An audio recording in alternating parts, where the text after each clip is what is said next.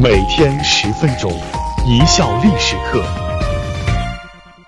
大家好，我是主播小溪。今天我们说一说孟子打工这回事儿。作者江城胡子。现代人往往有个误解，认为儒家是比较羞于谈钱的，咱们只谈仁义道德，谈钱多么俗气呀，简直是污鄙不堪。其实啊，在孔子和孟子那时，谈钱也是一件很正当的事情。孔子教学生都是要收学费的，这叫束修；而孟子呢，人家可是正儿八经的金领出身，后来还因为工资的事情，干脆炒了老板的鱿鱼。我们今天就来说说孟子在当打工仔时的事情。为什么说孟子是打工中的金领呢？为什么说孟子的工资是个天文数字呢？儒家有个终极理想，叫卖给帝王家。孔老夫子就为此奔波了一辈子。无奈呀，当年的人力资源市场上最吃香的是能够帮王上从诸侯国杀出一条血路的纵横家和改革家。像他这样的讲究忠孝的思想家，只能去教书了。他再传弟子孟轲。跟祖师爷怀着同样的理想和抱负，在各大人力资源市场来回游荡，想找一个理想的老板，实现自己的理想。要说这人才招聘呢，其实也就是个王八看绿豆，看对眼就行的事情。现代人力资源专家们归纳总结出什么武力模型啦，什么竞争性分析啦，在古代估计没什么市场，凭着不错的口才和一表人才。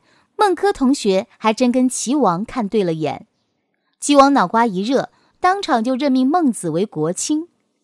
国卿是个什么官呢？国卿是诸侯国的执政大臣兼军事最高指挥官，皇帝之下的全国的二把手，那收入应该是大大的了吧？确实不少。孟子披露，他老人家在齐国当国卿的时候，年薪是十万中粟，这是个什么概念？孟老师是在齐国工作，我们还是以齐国的经济情况来作为核算基础吧。根据《管子》的记载，在春秋时期，齐国一百亩田的粮食产量为二十中粟，那么十万中粟相当于五十万亩耕地一年的粮食产量。按照当时的购买力来计算，十万中粟就是二十万两黄金。先秦时期的一两相当于现在的十四克到十六克之间。十万中粟至少相当于三百万克黄金，如今的黄金价格为每克三百多元人民币，那么十万中粟相当于九亿元。战国时期的黄金价格不可与今日相提并论，还是按管子的记载，一亿黄金可供一百辆战车及其驾驶员一宿的费用。孟轲老师一年的收入可供一百万辆军车一宿的费用。这样算可能会有些不准确，这样吧，我们给打个狠折，就算一亿元吧。为什么齐王要给孟子调岗降薪呢？为什么梁王听不懂仁者无敌呢？拿着一元高薪的孟老夫子总应该干点事情吧？但是孟子会的东西不是齐王立马需要的，比如说孟老师比较爱好和平，不喜欢诸侯之间的打打杀杀。遇到齐国要跟人动武，他就反对。军队最高指挥官不愿打仗，这仗还怎么打呀？他强调民本思想，对待百姓要轻徭薄赋，要求齐王不要动不动就找老百姓收税。但是齐王听不进去啊，站着说话不腰疼。你的一元高薪是从哪里来的呢？大风刮来的。于是齐王干脆有重大决策就找其他人商量去了。把孟老师给晾在那儿了，然后做了后世所有短视或财政困难的老板都会做的事情——调岗降薪。他觉得孟老夫子的长处在于教书育人和文化建设，于是派人跟孟子说：“我在国都给你搞个教育学院，你去当学院院长，这样更能发挥你的专长。工资呢，就发一万中粟吧。”要说这齐王下手也太黑了。哪有这样操作的？降工资可不能这么个降法，工资直接打一折，完全不留情面。孟老夫子也觉得这齐王孺子不可教也，对牛弹琴，鸡同鸭讲。于是孟老夫子很干脆的辞职了事。齐国是待不下去了，于是孟老夫子开始学习祖师爷孔老夫子周游列国。不过他周游列国可跟孔子不一样，毕竟咱是当过国家领导人的，拿过亿元年薪的，再怎么着也不能跌份吧？咱的身价在那里摆着呢。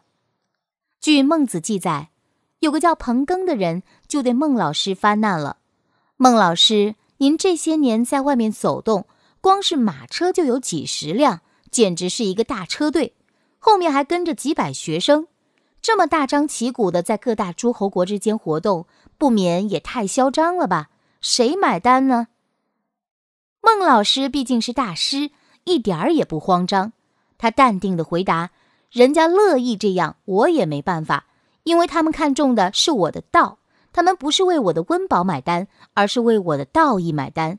如果是这样，就算他们把整个国家都给我，我都不觉得嚣张。”如果他们不是信仰我的道义而给我待遇，那么哪怕是一个盒饭，我姓孟的都不会接受。非其道，则一箪食不可授于人；如其道，则顺受尧之天下，不以为泰。孟老师说这话的时候，可谓霸气侧漏。当然，没有每个月固定的薪水，孟老夫子也是很心慌的。要有薪水，必须得有工作，而对于工作，孟老师的观点很鲜明，无论是谁都必须得找工作，没有工作是一件很恐怖的事情。他曾经对人说：“祖师爷孔子如果连续三个月找不到工作，没有老板聘用他，他就会惶恐不安。外出的时候一定要带着自己的履历。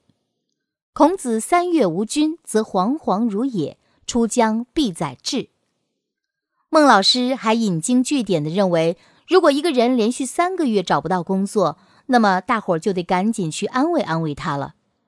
后来，孟子也去应聘了好几个地方，各公司纷纷表示这种大才咱用不起，财是财产的财。